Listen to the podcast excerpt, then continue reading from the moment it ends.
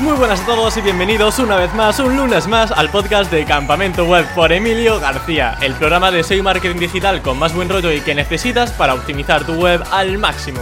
Y si quieres contratar un hosting y servidor de calidad, puedes contar con Raiola Networks, un hosting SSD con soporte en español para que tengas la mejor experiencia y rendimiento.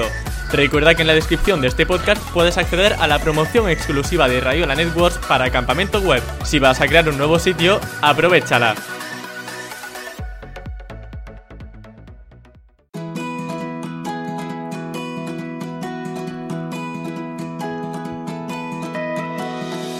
Hay entrevistas en las que tratamos tantos temas interesantes que me resulta muy complicado decantarme por uno de ellos para el título, y esta es una de esas entrevistas. Hoy contamos con la visita de José Fachin, consultor SEO y profesor de marketing digital, que alcanzó hasta 800.000 visitas al mes con su blog de josefachin.com. Durante la siguiente hora vamos a hablar sobre su evolución como blogger y SEO, cómo le han ido afectando las distintas actualizaciones de Google y dos temas que a mí al menos me resultan especialmente curiosos: EAT y estrategias para conseguir enlaces naturales sin pagarlos. Porque sí, tal y como vais a descubrir en unos segundos, José tiene muchas cosas que contarnos sobre esto. Así que sin más dilación, doy paso a José Fachin. Muy buenas, José, ¿qué tal estás? Bienvenido a Campamento Web. Muy bien, muchas gracias por invitarme, Emilio, aquí a tu campamento, que ahora vamos a tope. Ya no es solo podcast, ahora ya también hay imagen. Sí, yo ya estoy perdido, yo ya no sé qué hacer. Digo, mira, voy a poner en todas las plataformas posibles. Está bien, eso. Sobredosis de visibilidad, muy buena. Sí, pero bueno, de visibilidad la verdad que tú tampoco vas muy corto, porque te visitas más de 500.000 de personas al mes en tu blog, ¿no? De José Fachin. Sí, estos últimos 2 años, desde aquel update que hubo en octubre del 2019, que ya hablaremos a lo largo de esta entrevista, porque yo había llegado ya a los 750, casi 800.000 visitas al mes, y ahí empezó a caer un poquito cuando empezaron a hablar del BERT, cuando empezaron a tocar aquellos temas de, bueno, el EAT y algunas otras cositas por allí. Sí. Todo lo que tiene que ver con inteligencia artificial, que se ha cargado a Google para los SEOs, al menos estamos ya que no sabemos por dónde coger las cosas. Caí bastante al punto tal que a finales del año pasado y principio de este ya estaba en 250.000, 300.000 visitas. Ahora me he acomodado un poco, pero estoy ahí tratando de recuperar esa visibilidad. He llegado a tener mucha visibilidad, pero ahora se cotiza en bolsa la visibilidad. La competencia que hay en internet ahora es muy, muy grande. El año pasado ha sido un boom. Yo siempre digo, yo me dedico a la formación y siempre digo que yo mismo estoy generando a mis propios competidores, porque la mayoría de mis alumnos todos se ponen un blog de marketing y terminan haciendo lo que yo les enseñé, que a la larga es lo que yo hago en mi blog. Entonces es como que yo me estoy poniendo los árboles delante del bosque yo solito. ¿Te gusta el riesgo, José? Y bueno, es lo que hay. Así está. Es más entretenido. Pero bueno, sí. Te digo que el otro día, mira, mi hermano se me acerca y me dice, oye, Emilio, ¿tú conoces a José Fachin? Digo, sí, hombre, José Fachin lo conozco, amigo del sector. Y digo, ¿y tú cómo lo conoces? Me dice, nada, que es que estaba buscando editores de vídeo y me ha salido él que ponía que era SEO. Y digo, pues a lo mejor lo conoce Emilio. Digo, sí, hombre, para José Fachin lo conozco. O sea, que sepas que tu estrategia SEO está funcionando. Sí, mi hermano te ha encontrado gracias a eso. Claro, en el blog, puntualmente el mío, en su día lo creé, que fue medio como una novedad. No, yo no marqué la tendencia, pero fue como una novedad, que cuando yo empecé no había muchos blogs con nombres de personas, por allí por el año 2002. Había algunos, Vilma tenía el suyo nuevito, después Luis, había varios, pero no había muchos, como ahora que hay cientos. En esa época había muchos más, marketing de guerrilla, había muchos más puro marketing y cosas así, o sea, más web blogs genéricos. Y yo en ese día le dije, no, yo quiero algo que la gente busque algo y me vea a mí. Busque otra cosa y me vuelva a ver a mí. La fama, yo quiero la fama. Claro, vea aquello otro y me vea a mí. Digo, no, yo no es que quiera ser famoso, porque tampoco estaba el rollo influencer en aquella época, no era un tema de todos los días. Pero sí dije, yo quiero que la gente cuando me encuentre a mí y se me empiece a mí a relacionar. Y lo hice de una manera medio como quien dice de andar por casa, sin estrategia en sí, porque empecé de una manera amateur en aquella época. Y con los años me di cuenta que la clave en el ángulo de mitad de cancha. Porque tú buscas Facebook Ads, primera página. Buscas SEO, primera página. Buscas no sé qué, Entonces llegó un momento que me llamaban a dar clases, me llamaban a dar conferencias porque buscaban la temática y se hartaban de verme a mí ahí, entonces yo era experto en todo. Ya por pesado, ¿no? Dice, vamos a llamar a José Fachin para dar una clase, pero por pesado porque nos sale todo el rato en Google. Totalmente, totalmente. Hemos comentado antes que, bueno, ese update que hubo hace unos cuantos años, hace poquitos años, te perjudicó bastante a nivel de visibilidad. Yo quería preguntarte, José, si ha cambiado mucho tu forma de hacer SEO para blogs antes con respecto a ahora. Cambió, no puedo decir que radicalmente, pero cambió bastante. Hay un par de puntos principales. Yo cuando empecé con el blog, sacando mi primer año, vuelvo a repetir, todo ese 2012, 2013, yo siempre he dicho, fui becario de mí mismo, porque trabajaba en otra cosa y empecé a aprender marketing autodidacta y hacía las cosas por impulso y por ver si funcionaban. Es como quien dirá, lo tiro, si funciona. Después ya en el 2014 que empecé a mejorarlo todo eso y en el 2015 donde ya dije, acá me tengo que meter con SEO y me puse a tope, yo en aquellas épocas atacaba mucho nicho long time, mucho nicho de cola larga. Inclusive he llegado a tener un post que nunca que me lo acabo de cargar este fin de semana, da la casualidad, y porque lo he partido en dos, que un post que era cómo crear un blog gratis y una página web gratuita. 5.500 palabras claves, solo un post, que todo el post tenía 2.500 palabras, solo un post, 5.500 palabras claves diferentes posicionadas por la cola larga. Buscaba blog gratis, estaba ahí. Buscaba página web gratis, estaba ahí. Buscaba cómo, no sé qué, estabas ahí. Todo relacionado. A día de hoy, eso es una utopía. Entonces, en aquella época que yo atacaba mucho, mucha cola larga, mucho artículo kilométrico, ¿viste esas herramientas que te sacan el promedio de palabras? Yo tenía 2.800 palabras de promedio. Había un artículo en el blog que lo escribimos juntos con el chico este de Ninja SEO, como es con Javier Marsilla, que tenía 12.000 palabras, era un post, no un ebook, 12.000 palabras, una guía de Google Master Tool. Bueno, es lo que tú dices, eso lo imprimimos y ya tenemos un libro para publicar. Tengo claro. Actualmente, que le he actualizado varias veces, tengo una guía de SEMrush de 8.500 palabras ahí en el blog. O sea, hacíamos ebooks, no eran artículos, eran ebooks. ¿Pero por qué? Porque rankeabas para un montonazo de keywords, entonces de repente era pequeñas keywords que ibas sumando y 1 más 1 era 2 y cuando te dabas cuenta estabas hablando de posts que tenían 20, 30, 40, 50.000 visitas cada post, ¿vale? Porque pillabas unos nichos donde se te caían las keywords de las manos. A día de hoy eso es utopía, principalmente por los cambios que se han ido dando.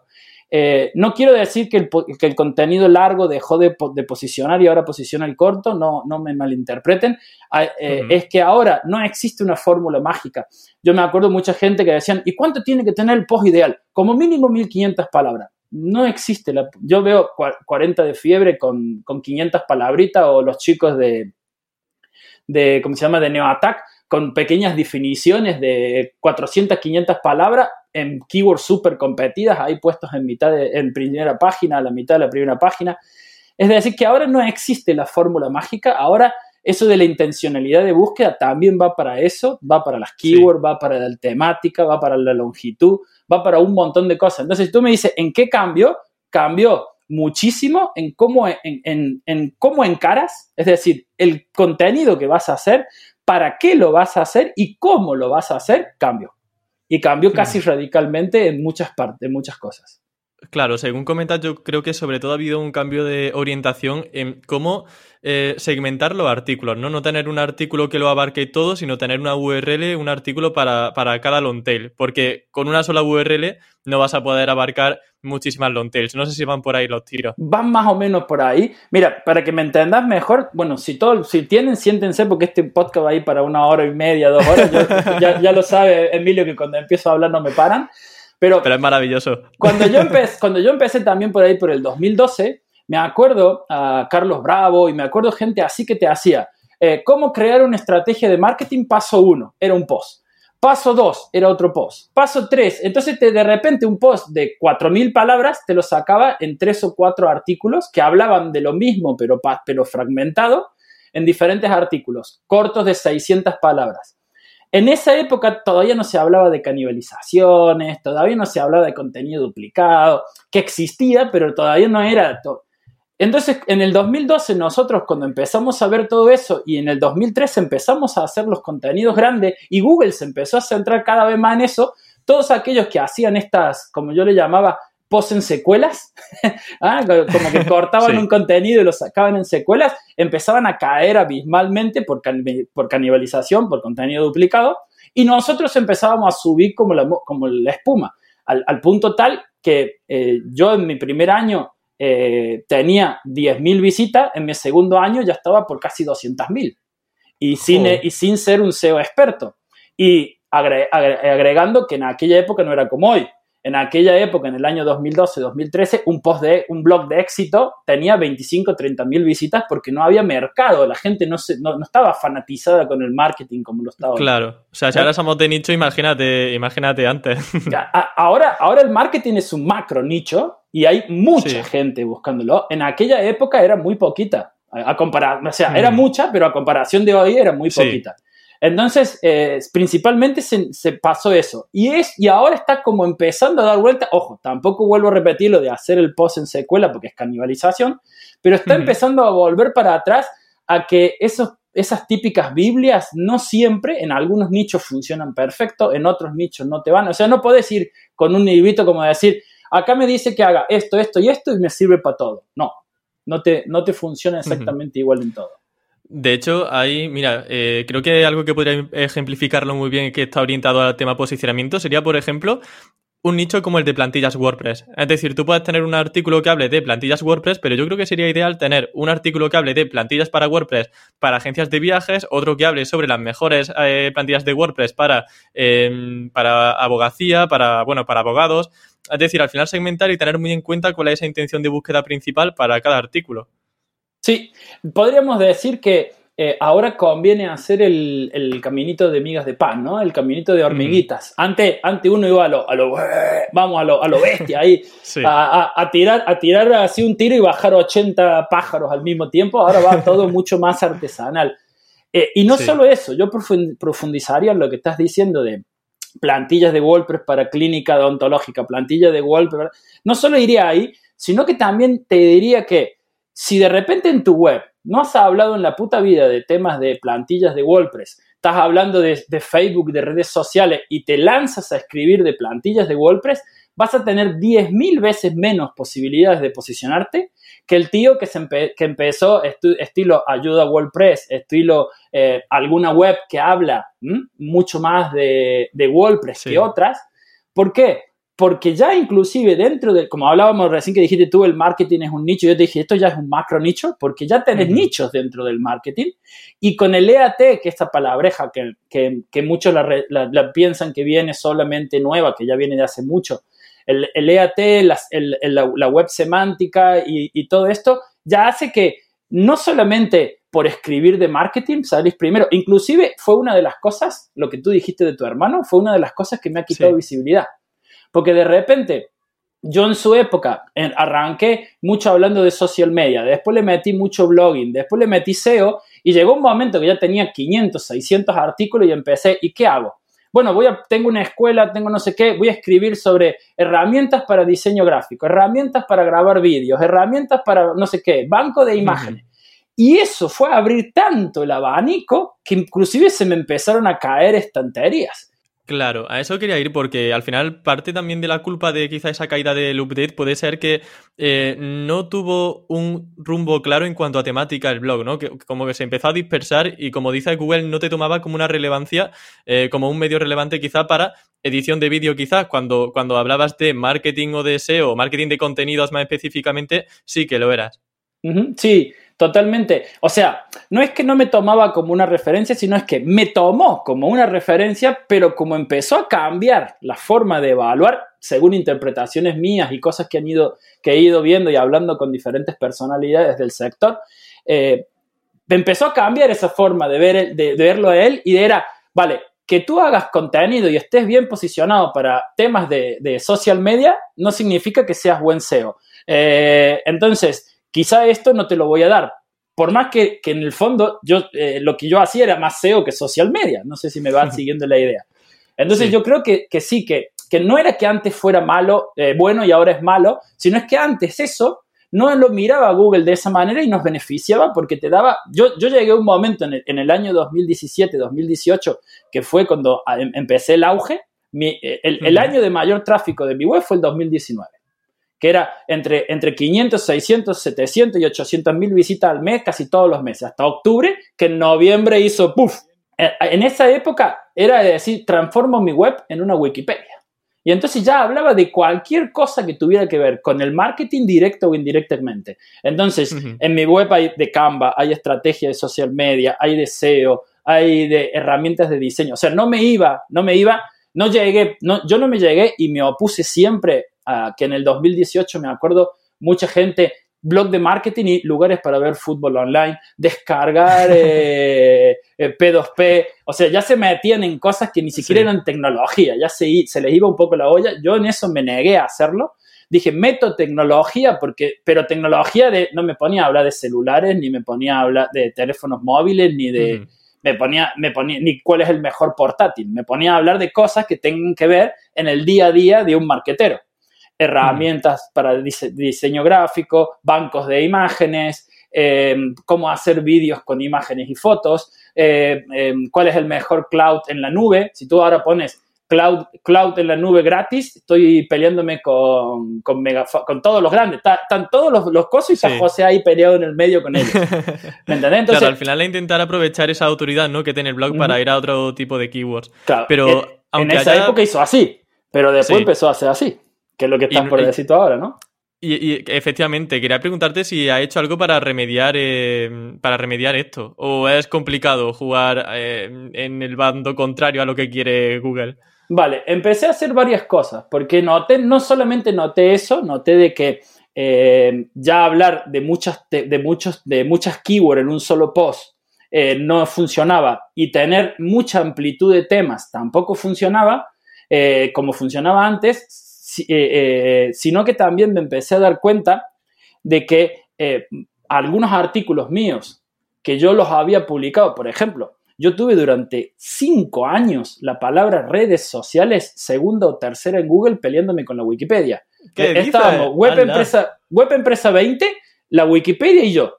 Web Empresa 20 solía estar primero, la Wikipedia segundo, yo le ganaba la Wikipedia un mes, después iba primero, después bajaba. Estábamos entre los tres, tomá la boda, dámela a mí. Durante 5 años. Joder. ¿Qué pasó? De repente, de un día para otro, el post empezó a caer. Desaparecí. Ahora he renovado el artículo, he hecho muchas cosas y he vuelto a meterme en segunda página para la palabra esa. Entonces, ¿qué me di cuenta? Que un post viejo que tú escribiste hace un montón, por más que le borres la fecha, que por más que le hagas un montón de triquiñuelas o cosas raras... pasado unos 3, 4, 5 años es como que Google ya empieza a decir quiero savia nueva, vamos a dejar entrar otros y empiezan a caer y ahora vas y el único que está posicionado en primera página de mi época es la Wikipedia, el resto son todos nuevos. ¿Me entendés? Ah, Wikipedia si quieres, ¿no? Pues muy mal Google. Claro. La Wikipedia sí que siga ahí detrás. La Wikipedia. El lugar de donde más roba contenido Google, pobrecito, ¿no? Por lo menos lo deje ahí. Vaya. Que, por cierto, José, ¿tú entonces ves ese esfuerzo que ha hecho en renovar el contenido suficiente para estar en esa segunda página o no te ha merecido la pena? En algunos casos sí, en otros no, porque tampoco es una regla exacta. Ahora, por ejemplo, te explicaba, ¿qué hice? Hice un artículo nuevo sobre el de las páginas web y el blog gratis. Hice un artículo nuevo y lo partí a la mitad. Dentro de un par de semanas sacaré el de los páginas web.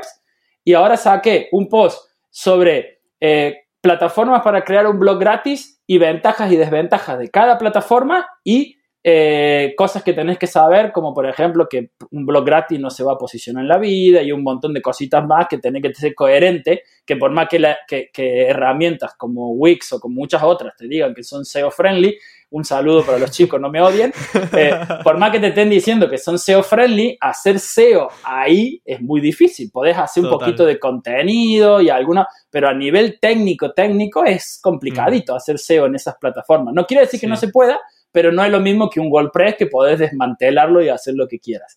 ¿Vale? Entonces, explico un poco eso. ¿Y qué hice? Separé lo de blogs. lo publiqué, al otro lo he sacado y lo he redirigido y en 2 días ya estoy empezando a comerme todas las keywords de nuevo y está subiendo. No quiere decir que ese está funcionando muy bien, no quiere decir que ahora todos estén igual. Vamos a ver qué pasa. Esperemos con el de página. Que sí. Esperemos que vaya bien. Pero la respuesta a tu pregunta, sí. ¿Vale la pena todo ese curro? Vale la pena, vale, pero no está asegurado el triunfo. No es que yo antes tenía, por ejemplo, ese post de las redes sociales, era una lista. Entonces yo cada año quitaba las redes sociales que se habían muerto, que el único premise era más de 1 millón de usuarios, y volvía a poner nuevas que habían aparecido. Entonces yo cada año lo ponía y cuando lo ponía eso era 2 o 3 meses primero o segundo. Después empezaba a caer hasta el tercero y se clavaba otra vez en el tercero. Lo volvía a poner. Ahora no es tan fácil. Ahora simplemente, inclusive, mira, si me permitís, tenía un post en mi blog que fue uno de los primeros que escribí, cómo crearte una cuenta de Gmail. Lo tuve muerto de asco durante 3 años, que no lo veía nadie, esos posts que están siempre en Google Analytics al final. Y un día se me ocurrió mirarlo. Hice una infografía, le metí la infografía. Casi no cambié nada más que un par de capturas de pantalla porque había cambiado un poco la interfaz de Gmail. Le cambié la fecha, lo publiqué. 100.000 visitas al mes al post. ¿Por qué? Se clavó en crear cuenta de Gmail. ¿Cómo crear cuenta de Gmail? Estaba Google, yo. Un post viejísimo que en la vida había tenido tráfico. Estuvo así durante casi 2 años y de nuevo empezó a caer y ahora está peleándose en algunas keywords en segunda página, en otra al final de la primera. Y al final de la primera, que eso es otra cosa que no hemos dicho.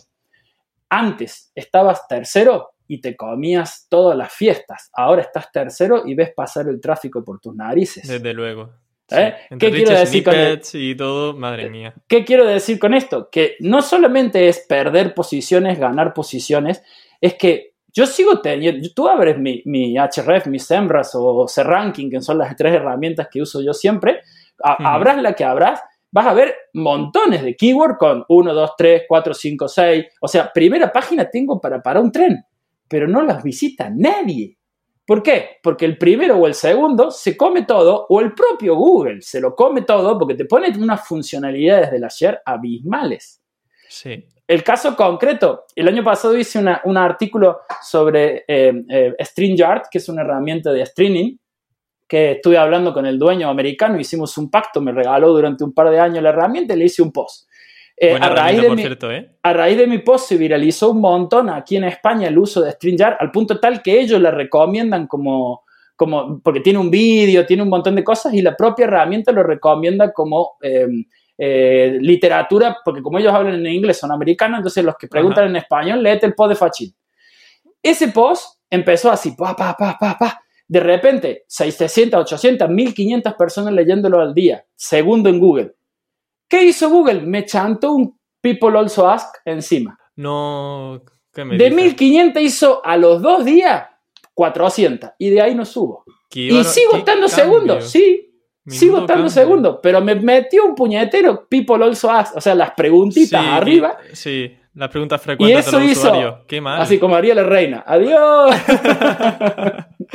Por eso te digo, hay veces que la culpa no es tuya, que no es que tú estés haciendo algo bien o mal, es que viene el amigo Google y te da una hostia en toda la cara y te deja mirando a Cuenca. Es así. Y no podemos hacer nada, que es lo más triste. A no ser que vayamos a keywords que no tengan feature snippets, que cada vez hay menos, y estamos viendo que, vamos, no sé cuál era el porcentaje, pero un 50, 70% de URLs ya tenían feature snippets. Es lo mismo que la publicidad. Sí. Antes era muy difícil en keywords comerciales encontrar publicidad. Ahora, como la publicidad está tan cara, todo el mundo está atacando keywords comerciales, keywords informativas. Sí. Pero por tanto, más complicado todavía también, incluso, y las pujas de ads también más caras, incluso, ¿no? Más anunciantes, pues más te sale... Yo el otro día hablaba con un cliente y le decía, es que nosotros hemos conseguido meterte tus keywords en tercero, cuarto, quinto lugar, pero el problema es que para llegar a tu tercer lugar, el usuario tiene que hacer 3 veces scroll. Ya. Ads, mapa de Google, de Google Maps y claro. Luego el módulo de imágenes. Claro, y ahora encima metió el bloque de vídeos que antes te lo ponía así, ahora te lo pone vertical. Ah, entonces llega un... ¿No viste cómo lo ha puesto ahora en color azul y vertical? Bueno, y con entonces, los minutajes a veces y de todo, digo, bueno. Llega un momento que yo creo que el objetivo de Google en el futuro es, como Facebook y las redes sociales, que no te vaya de su plataforma. Sí. Que no hace falta que entre a ninguna web, que te quede ahí con ellos, sí. ¿No? ¿Tú sabes lo que han puesto ahora que... Justo he visto esta tarde el tweet. Cuando te entras en la página de inicio de Google, pues simplemente ves la cajita para buscar, el logo de Google y ya está. Pero ahora... como debajo del buscador hay una caja muy grande en blanco sin absolutamente nada, te van a poner las búsquedas más populares del momento y van a ser como una especie de hashtag para que cuando tú entres en Google sepas qué tienes que buscar. O sea que ya va a ser como una especie de trending topics de Twitter, ¿sabes? Y lo va a tener en tu cara en la primera página de Google.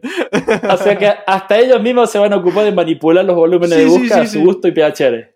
Ahora ya, pues bueno, los que tengan una mente black hatera dirán, ¿cómo salgo yo en esas tendencias, no en esa búsqueda del momento? Pero eso lo he visto ahora mismo en una captura de Twitter de una chica, creo que era Lily, que es una SEO anglosajona. En España todavía no lo he visto, pero bueno, miedo me da. Miedo me da todo lo que venga por delante.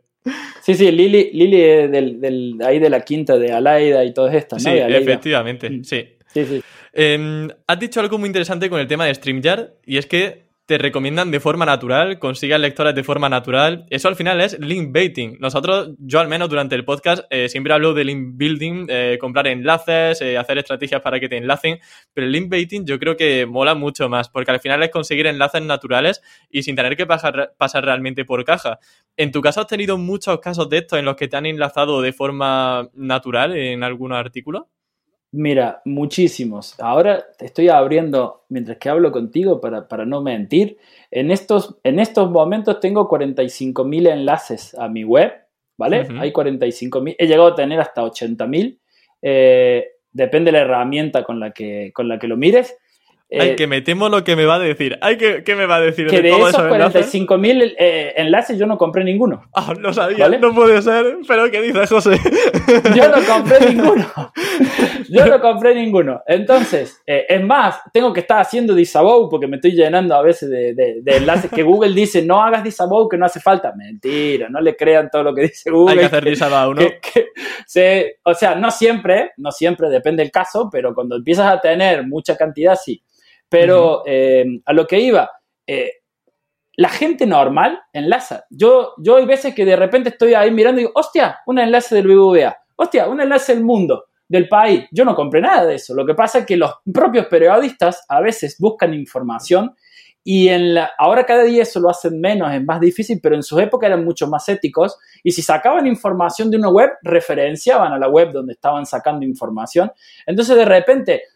Un día tenía, no, porque para los negocios es muy importante utilizar las redes sociales porque hay muchas redes sociales, pumba, el enlace de las 100 y pico redes sociales de mi blog, del blog del BBVA. ¡Qué maravilla, ¿entendés? José! Entonces, y encima de un post que está hablando de eso con un anchor text casi exacto, o sea, ajá, ni que lo hubiera comprado, lo hubiera hecho mejor.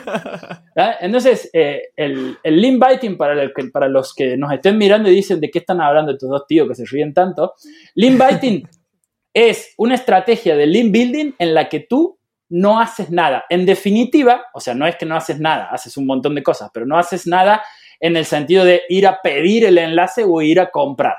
En definitiva, es lo que en teoría Google quiere que hagamos. Generar contenido de muy buena calidad, estratégicamente pensado, sentarte a esperar que te enlacen, ¿vale? Uh-huh. Eso sería la definición pura y dura. Pero sí puedes hacer cosas para ganarlo. Yo ahora, por ejemplo, todos los días recibo 2 o 3 posts, inclusive hasta en inglés, que me ponen en inglés, que les encanta mi blog, que lo leen habitualmente y me lo ponen en inglés, ¿vale? O sea que súper creíble el email que me están mandando, ofreciéndose que me mandan un artículo que complementará el mío si lo enlazo, que vienen a escribir un artículo de invitado de calidad. Eso no es link baiting, ¿vale? Eso es acciones muy spam, gamberras o truchas o spameras para conseguir meter un enlace, ¿vale? Link baiting es darte cuenta qué temáticas podés llegar a sacar que puedan ser interesantes. Y hay muchas formas. Tú puedes mirar a tus competidores, qué artículos de tus competidores. Ahrefs, por ejemplo, tiene una opción que te dice cantidad de enlaces en el tiempo. Entonces, tú puedes segmentar últimos 30 días y te muestra todas las URL de la web, cuáles son los que más cantidad de enlace han ganado en esos últimos 30 días. Y podés empezar a analizar y darte cuenta, hostia, mira, esta temática es bastante viral. Uh-huh. Eso por un lado. Por otro lado, las típicas listas, los típicos artículos de qué es, son esos típicos wikipedianos, como diríamos, también suele ser muy enlazado, ¿vale? Y después, por el otro lado, también está la reputación. Si tú te curras un poco tu reputación, también cuando entran a primera página y ven 10 y te ven a ti y te reconocen, te cogen a ti como referencia. Tú ahora buscas marketing de contenidos en la Wikipedia y te sale abajo que una de las 4 referencias que hay ahí es el blog de José Fachin. Uh-huh. O sea que la reseña de qué es el marketing de contenido en el propio Wikipedia, que yo no hice nada, que hay gente que lo hace. Mark, te veo, te estoy viendo. Ya sé que hay gente que lo hace y cosas así. Un abrazo a Mark Ruel desde aquí. Pero en este caso yo no hice nada. Es generar contenido desde una manera estratégica. Por eso son tan importantes los que es. No solo porque alimentan parte alta del embudo para clientes que están fríos o que están en proceso de investigación, sino que son un anzuelo ideal para atraer enlaces. Contenidos informativos, contenidos virales, esos típicos. Ser a veces el primero que escribe sobre alguna temática viral también te puede traer muchísimos enlaces. Hablando incluso de temas de actualidad, quizás, incluso también te puede reportar algo. De hecho, mis vídeos de actualidad SEO son los que normalmente tienen un mejor beneficio, porque son cosas que la gente va descubriendo y que descubre gracias al vídeo. Entonces también se hace muy, muy fácil que se vaya viralizando. Al final también hay que jugar un poco con ese factor sorpresa, al menos en ese sentido, el descubrir algo nuevo y que solamente va a estar en tu sitio. Porque entonces, si quieren enlazar a esa fuente y solo tú hablas de eso, pues al final te tienen que enlazar a ti. ¿Sabes quién veo yo que hace mucho eso? 13 bits y páginas como esas que tienen varios redactores viendo todo el tiempo que se está hablando en Estados Unidos y sale en Estados Unidos y ellos a los 2 segundos están sacando su versión en español. Sí. Ojo, no estoy criticando ni nada. Estoy diciendo que eso después hace que instantáneamente se viralice por todos lados. Claro, o sea, una buena práctica, de hecho, sí. O sea, mira, déjate criticar. No me voy a olvidar nunca, en el año de 2015, cuando todavía existía Google Plus, que Dios lo tenga en la gloria y no lo suelte, en esa época, al principio del 2015, hubo una actualización de interfaz. Todo el mundo estaba hablando de que Facebook preparaba una interfaz nueva. Y entrabas a Google Plus y se había cambiado la interfaz de un día para otro. Y saqué un post, Google adelanta a Facebook y rediseña, que hice un post que era casi todo captura de pantalla y algunas palabritas que lo hice pero así, como se dice en mi patria, cagando leche.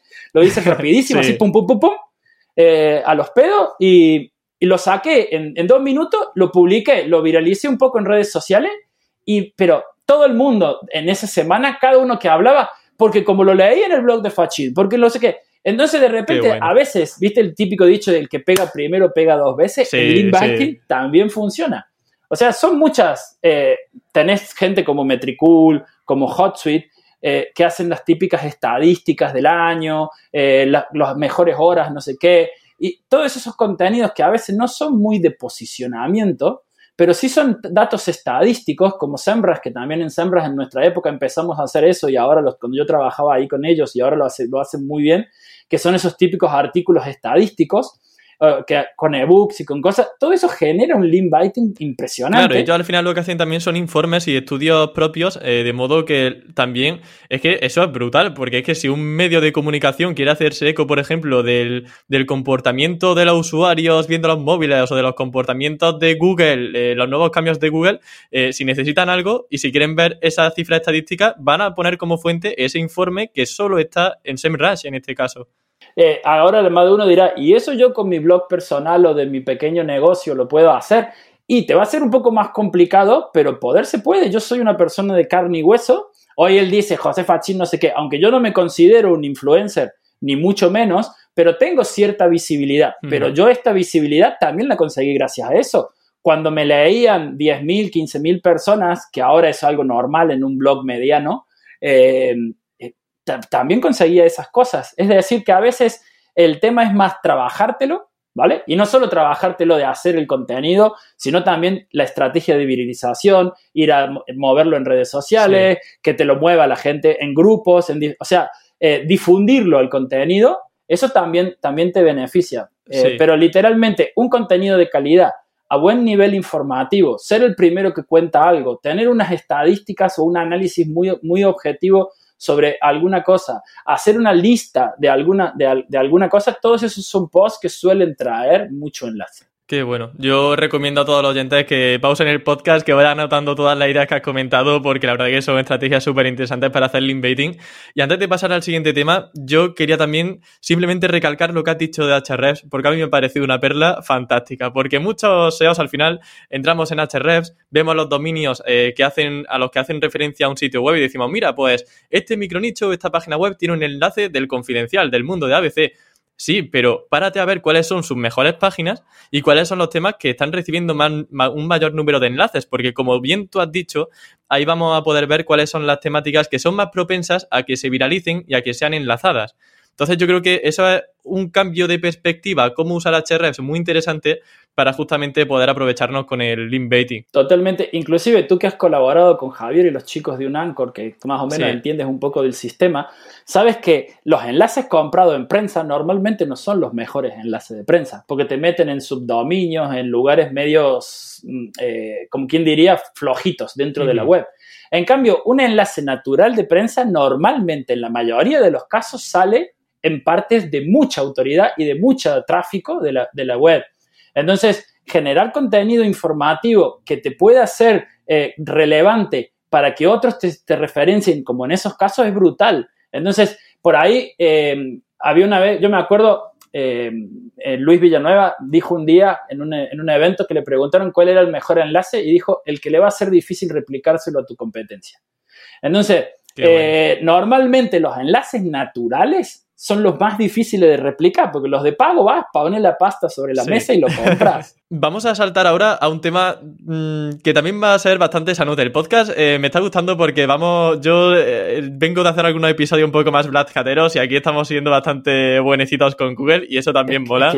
Es que yo conozco un poco el black hat, pero cuando tengo que hacer esas cosas lo llamo a mi amigo Mark, que se ocupe él. Yo no soy muy oscuro en esas cosas. Hombre, con Mark tienes ya, vamos, para hacer 40.000 trastadas y cosas, porque sabe de todo, Mark Ruel.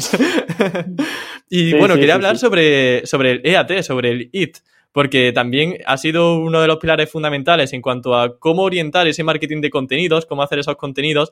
Y justamente me comentabas que habías tenido un par de clientes, ¿no?, donde esto había tenido un peso importante, todo el tema del EAT. Sí. El EAT, como dije antes, el EAT, el Your Money, Your Life, que es como se le llamó al algoritmo aquel en 2018, inclusive la propia web semántica o el SEO semántico, que el otro día estuvimos haciendo un podcast con los chicos de Shopify hablando de SEO semántico, todo eso, aunque son cosas distintas, están todas relacionadas. ¿Por qué? Porque ahora Google ya no solo evalúa el contenido por el contenido en sí, sino que lo evalúa por el contexto dentro del contenido y por el contexto dentro de la web. Entonces, ya no solo importa que hables de un tema, sino que no sea la única vez que hablas de un tema relacionado a esa temática, que lo hayas hecho en otras webs. O sea, ya empieza a jugar la semántica, empieza a jugar la huella digital, empieza a jugar un poquito la reputación, aunque eso es lo de menos en algunos casos. Y si nos vamos al Your Money, Your Life, que es tu dinero, tu vida, que es lo que Google quiere, que un abrazo grande a Alex Navarro, pero lo que no quiere él son dietas 10 escritas por un redactor latinoamericano en primera página, sino que quiere que a eso lo escriba un profesional médico, si es preferible, o un nutricionista, y en una web de nutrición o en una web científica o en una web de una clínica. Mira, en el año 2019 salió un informe, después de lo de Your Money, Your Life de Google, salió un informe que el 70% del contenido que estaba, eso de la Comunidad Europea lo dijo, que el 70% del contenido de salud que había en Internet estaba generado por gente que no tenía ni idea de salud. Y me lo creo, que se quedan cortos, ¿eh? Yo creo que se quedan cortos. Que no había hecho nada. Y el mayor problema era que tú te topabas con alguien y decía, vi en Google, y eso era como ir al médico. El B en Google era acudir al médico. Y ahora está pasando lo mismo también con los temas de la bolsa, del dinero. También está afectando mucho. Entonces, eso que empezó muy de nicho en el sector salud, que después se fue yendo un poco a los temas legales y financieros, ahora yo lo estoy viendo que está empezando a afectarnos a nichos más pequeños, y entra lo del EAT que hablábamos hace un rato, que lo hablamos sin hablar, que es, si yo no hablé nunca en mi blog de WordPress, me va a costar mucho más posicionarme para cualquier temática relacionada con diseño web, si yo lo que soy es community manager. Entonces, sí, porque escribir de las mejores horas para publicar en Instagram, cómo descargar fotos en Instagram, me da un montón de tráfico, pero yo me dedico a vender páginas web, repensátelo muy bien, porque quizás lo que te va a hacer es hincharte de gente que quiera descargar fotos de Instagram, pero que no les interese comprarte una página web. Entonces, vas a tener un negocio muy mal enfocado para atraer al público que te va a comprar. Y eso ya no pasa solo en clínicas. Ahora nosotros estábamos haciendo la migración, por ejemplo, de una web, de una clínica, y nos tenemos que comer con patata, porque hicieron un error ellos en su día, hace unos años, cuando crearon la web, y tenían toda la infraestructura y papelería de la clínica era .com, pero la web era .es. Entonces ahora hemos hecho una migración al .com, pero estamos utilizando el propio Share Console. Ojo, hacemos las redirecciones y usamos la propia migración de Share Console. ¿Por qué? Porque ahora cualquier gramito de autoridad y de reputación de la temática que pierdas te puede costar perder las keywords que tenés posicionado. Sí. Porque Google quiere, es más, tú ahora vas y te pillas con Adeslas, Sanitas, con contenido que voy a decir, esta mierda me han escrito así, cortito así, y están primeros o segundos porque son Adeslas y Sanitas. Y no solo por la autoridad, sino por la relevancia sanitaria que tienen en ese nicho. Y esto cada día está salpicando más a temáticas más, como quien diría, de andar por casa, o más genéricas, como pueden ser temas de marketing, como pueden ser temas de tecnología, ¿vale? Que cada vez hacen que esto sea más complicado. Para el que no entienda qué es el EAT, resumiéndolo muy rápidamente, es que la autoridad de la persona que escribe y reputación y el lugar en donde escribe estén relacionados con lo que se está escribiendo y que su huella digital esté avalando eso. Por ejemplo, el nombre de un médico que firme un artículo, que ese médico tenga su ficha en una universidad de medicina, que tenga su LinkedIn con sus títulos y sus diplomas, que sea el afiliado número XX en el sindicato de médicos de no sé qué. Todo eso va a repercutir que solo por firmar el contenido esta persona le va a dar un valor mucho más grande a otro que no lo haya hecho, e inclusive si encima lo hacen en la web de una clínica que tiene su ficha de Google My Business con sus reseñas de la clínica, con su relativa antigüedad, que está de alta en no sé qué, que está, o sea, ahora es como que no tenés que hacer una o dos cosas, tenés que hacer como una especie de entramado. Sí. Todo eso te va a ayudar muchísimo. Has comentado muchísimas cosas interesantes. Hay una que has comentado recientemente, que es el tema de firmar la autoría. Es decir, que un medio, por ejemplo, de medicina necesita médicos. Pero claro, entonces la gente que tenga, por ejemplo, un blog multitemático, ¿qué sucede? No puede hablar de varios temas a la vez. Yo creo que aquí hay algo especialmente relevante, que es conocer cuáles son los editores de nuestro blog. Yo creo que lo que Google no quiere es que tengamos el típico perfil de admin que no tiene fotito, que no tiene descripción y que habla de todo un poco. Yo creo que un blog multitemático que sí que cuide bien la biografía de sus autores, quiénes son las personas que están especializadas en cada área temática que se abarque en una web, yo creo que igual así sí que podrían tener cabida, ¿no? Para hablar en diferentes sectores. Yo iría más allá. Cuando tú hablas de relevancia, inclusive que una persona que ha comido en un restaurante vaya a TripAdvisor o al Tenedor y deje una reseña de lo que hizo, esa persona no es relevante, pero al hacerlo en una web sobre una temática y hablar sobre esa web, automáticamente pasa a hacerlo. ¿Me entendés? Entonces, ya no solo importa quién escribe, sino también importa dónde escribe. Y depende la temática y depende el caso, el que escribe puede ayudar al lugar y el lugar puede ayudar al que escribe. No sé si me entiende a lo que quiero decir. Uno de los tips para ayudar, para que el blog ayude al que escribe, porque a lo mejor, imaginemos, quiero que mi primo sea el redactor de mi blog, pero mi primo no tiene, pues, a lo mejor mucha autoridad en el sector. Google ha comentado que una de las cosas que pueden valorar positivamente es que ese autor tenga su propia página de autor dentro del blog, con sus últimos artículos, con su autoría, con su biografía, con su fotito, su contacto. Entonces, bueno, simplemente por resaltar este pequeño tip que a lo mejor le sirva a la gente para que no tenga los blogs, los artículos sin firmar, o que a lo mejor la página del autor vaya a la página de inicio, que eso muchas veces también se hace, o le quitan el enlace al nombre del autor. Creo que también es importante que Google vea que esa persona, ese autor, es una entidad y que vaya viéndolo como tal, una entidad que es relevante para esa temática. Uh-huh. Inclusive, ojo, esto tampoco es ahora que lo tengas que hacer en todos lados, ¿vale? Hay nichos más y otros, aunque yo pienso que cada vez esto se está tendiendo a masificar, pero yo también en el año 2017, y me acuerdo patente, cuando todo el mundo empezó que Google se quiere cargar el guest posting, ¿vale?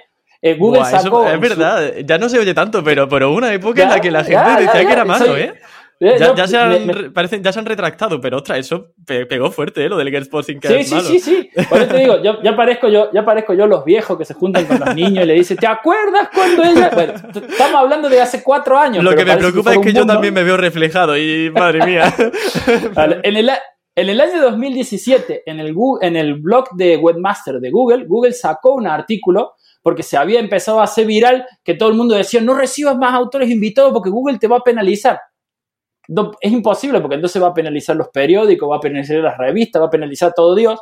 Y Google salió diciendo que no, que él no estaba en contra del guest blogging, no estaba pensando en cargarse el guest blogging, sino lo que quería parar era las malas prácticas de los guest blogging que solo estaban hechos para engañar a Google manipulando la autoridad de las páginas. Entonces, ¿qué decía? Que si de repente yo hago un artículo y en ese artículo que hablo de qué es Facebook, enlazo a otro artículo que habla de qué es Facebook, eso no es temática relacionada, es temática exacta, no tiene sentido. Que si de repente José, el que viene... Qué bueno lo que acabas de decir para hacer...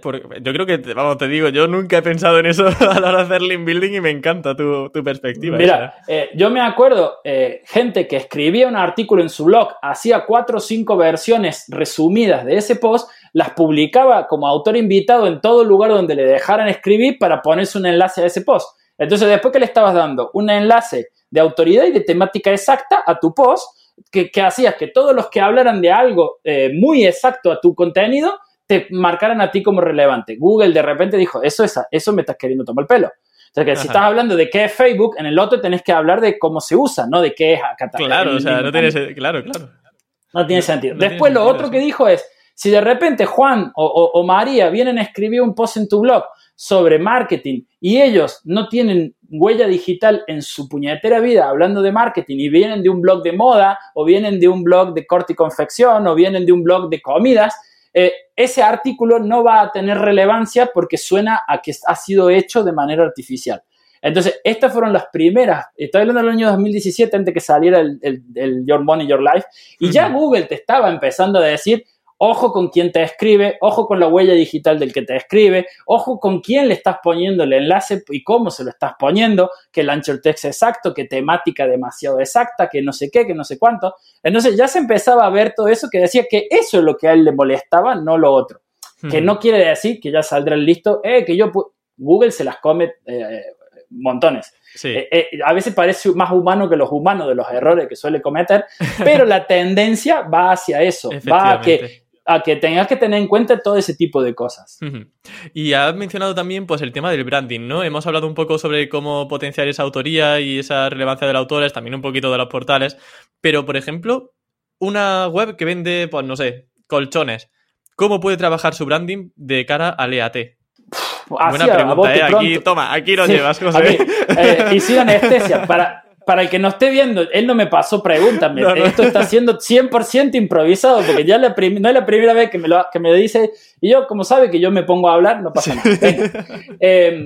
Si yo tengo una fábrica de colchones y lo que voy a hacer es hablar en un blog de esto, obviamente ahí estoy hablando de un micronicho, entonces va a ser por ahí un poco más complicado, pero tienes...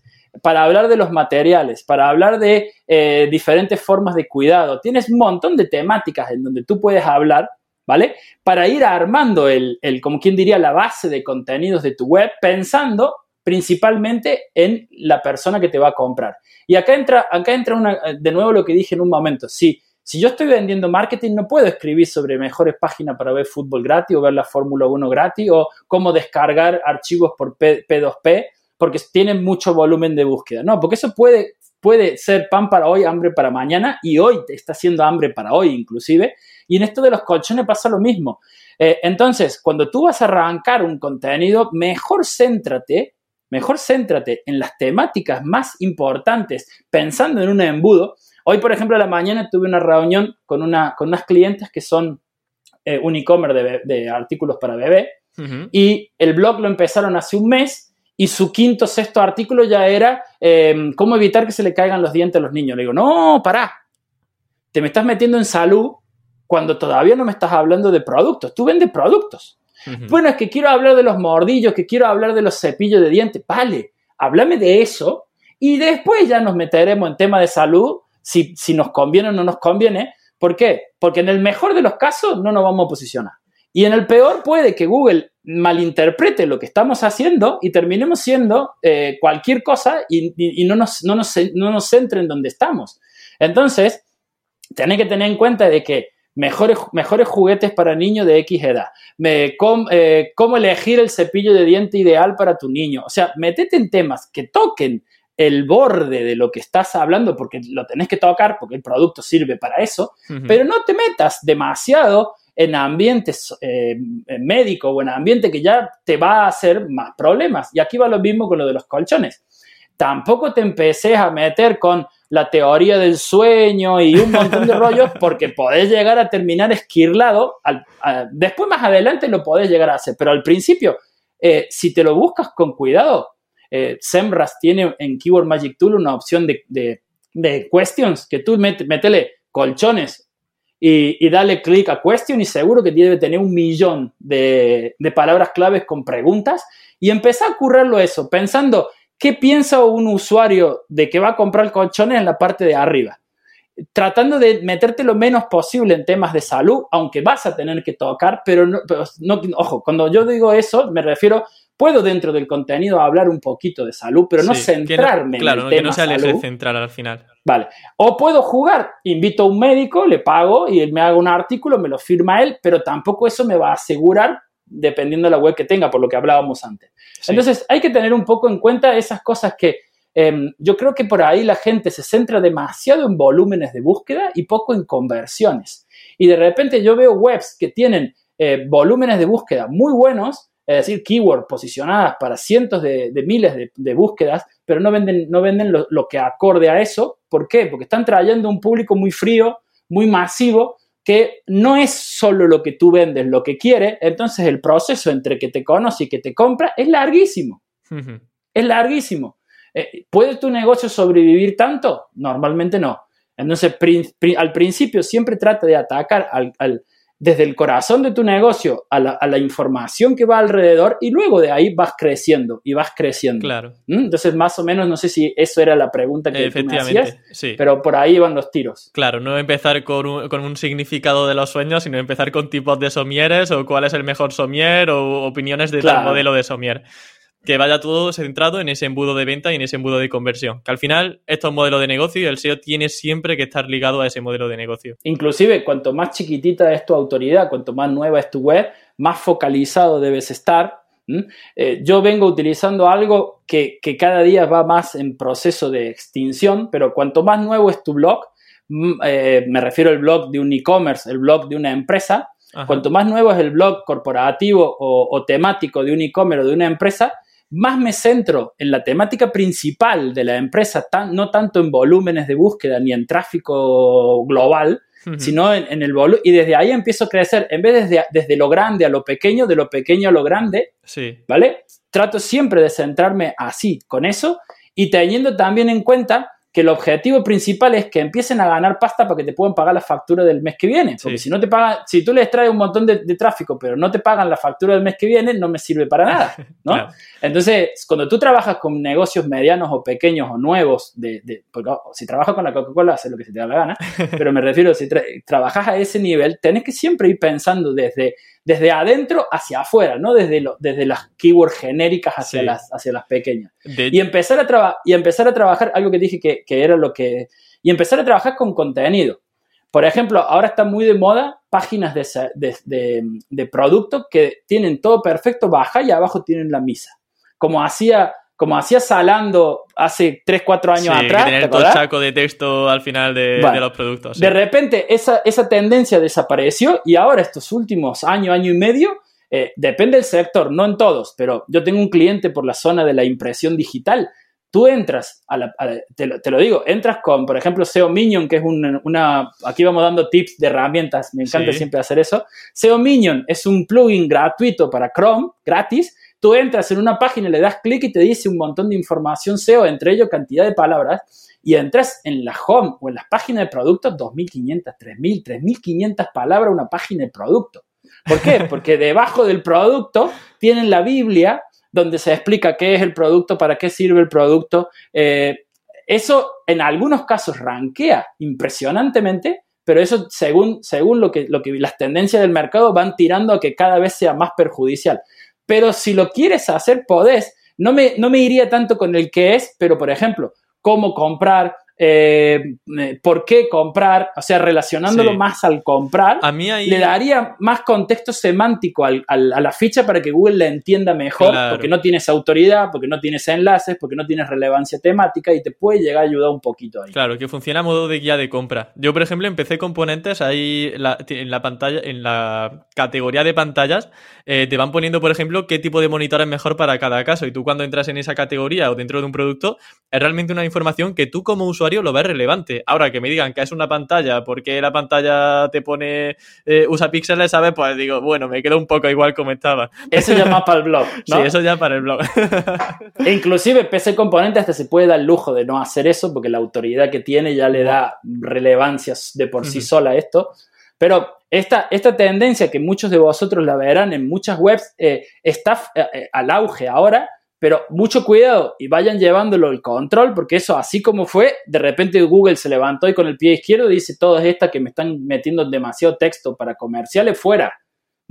O sea, y ojo, también véanlo, porque tú ves, por ejemplo, El Corte Inglés, o ves algunas páginas muy potentes, algunas casi no tienen texto. El Corte Inglés, por ejemplo, el que has dicho, no tiene texto.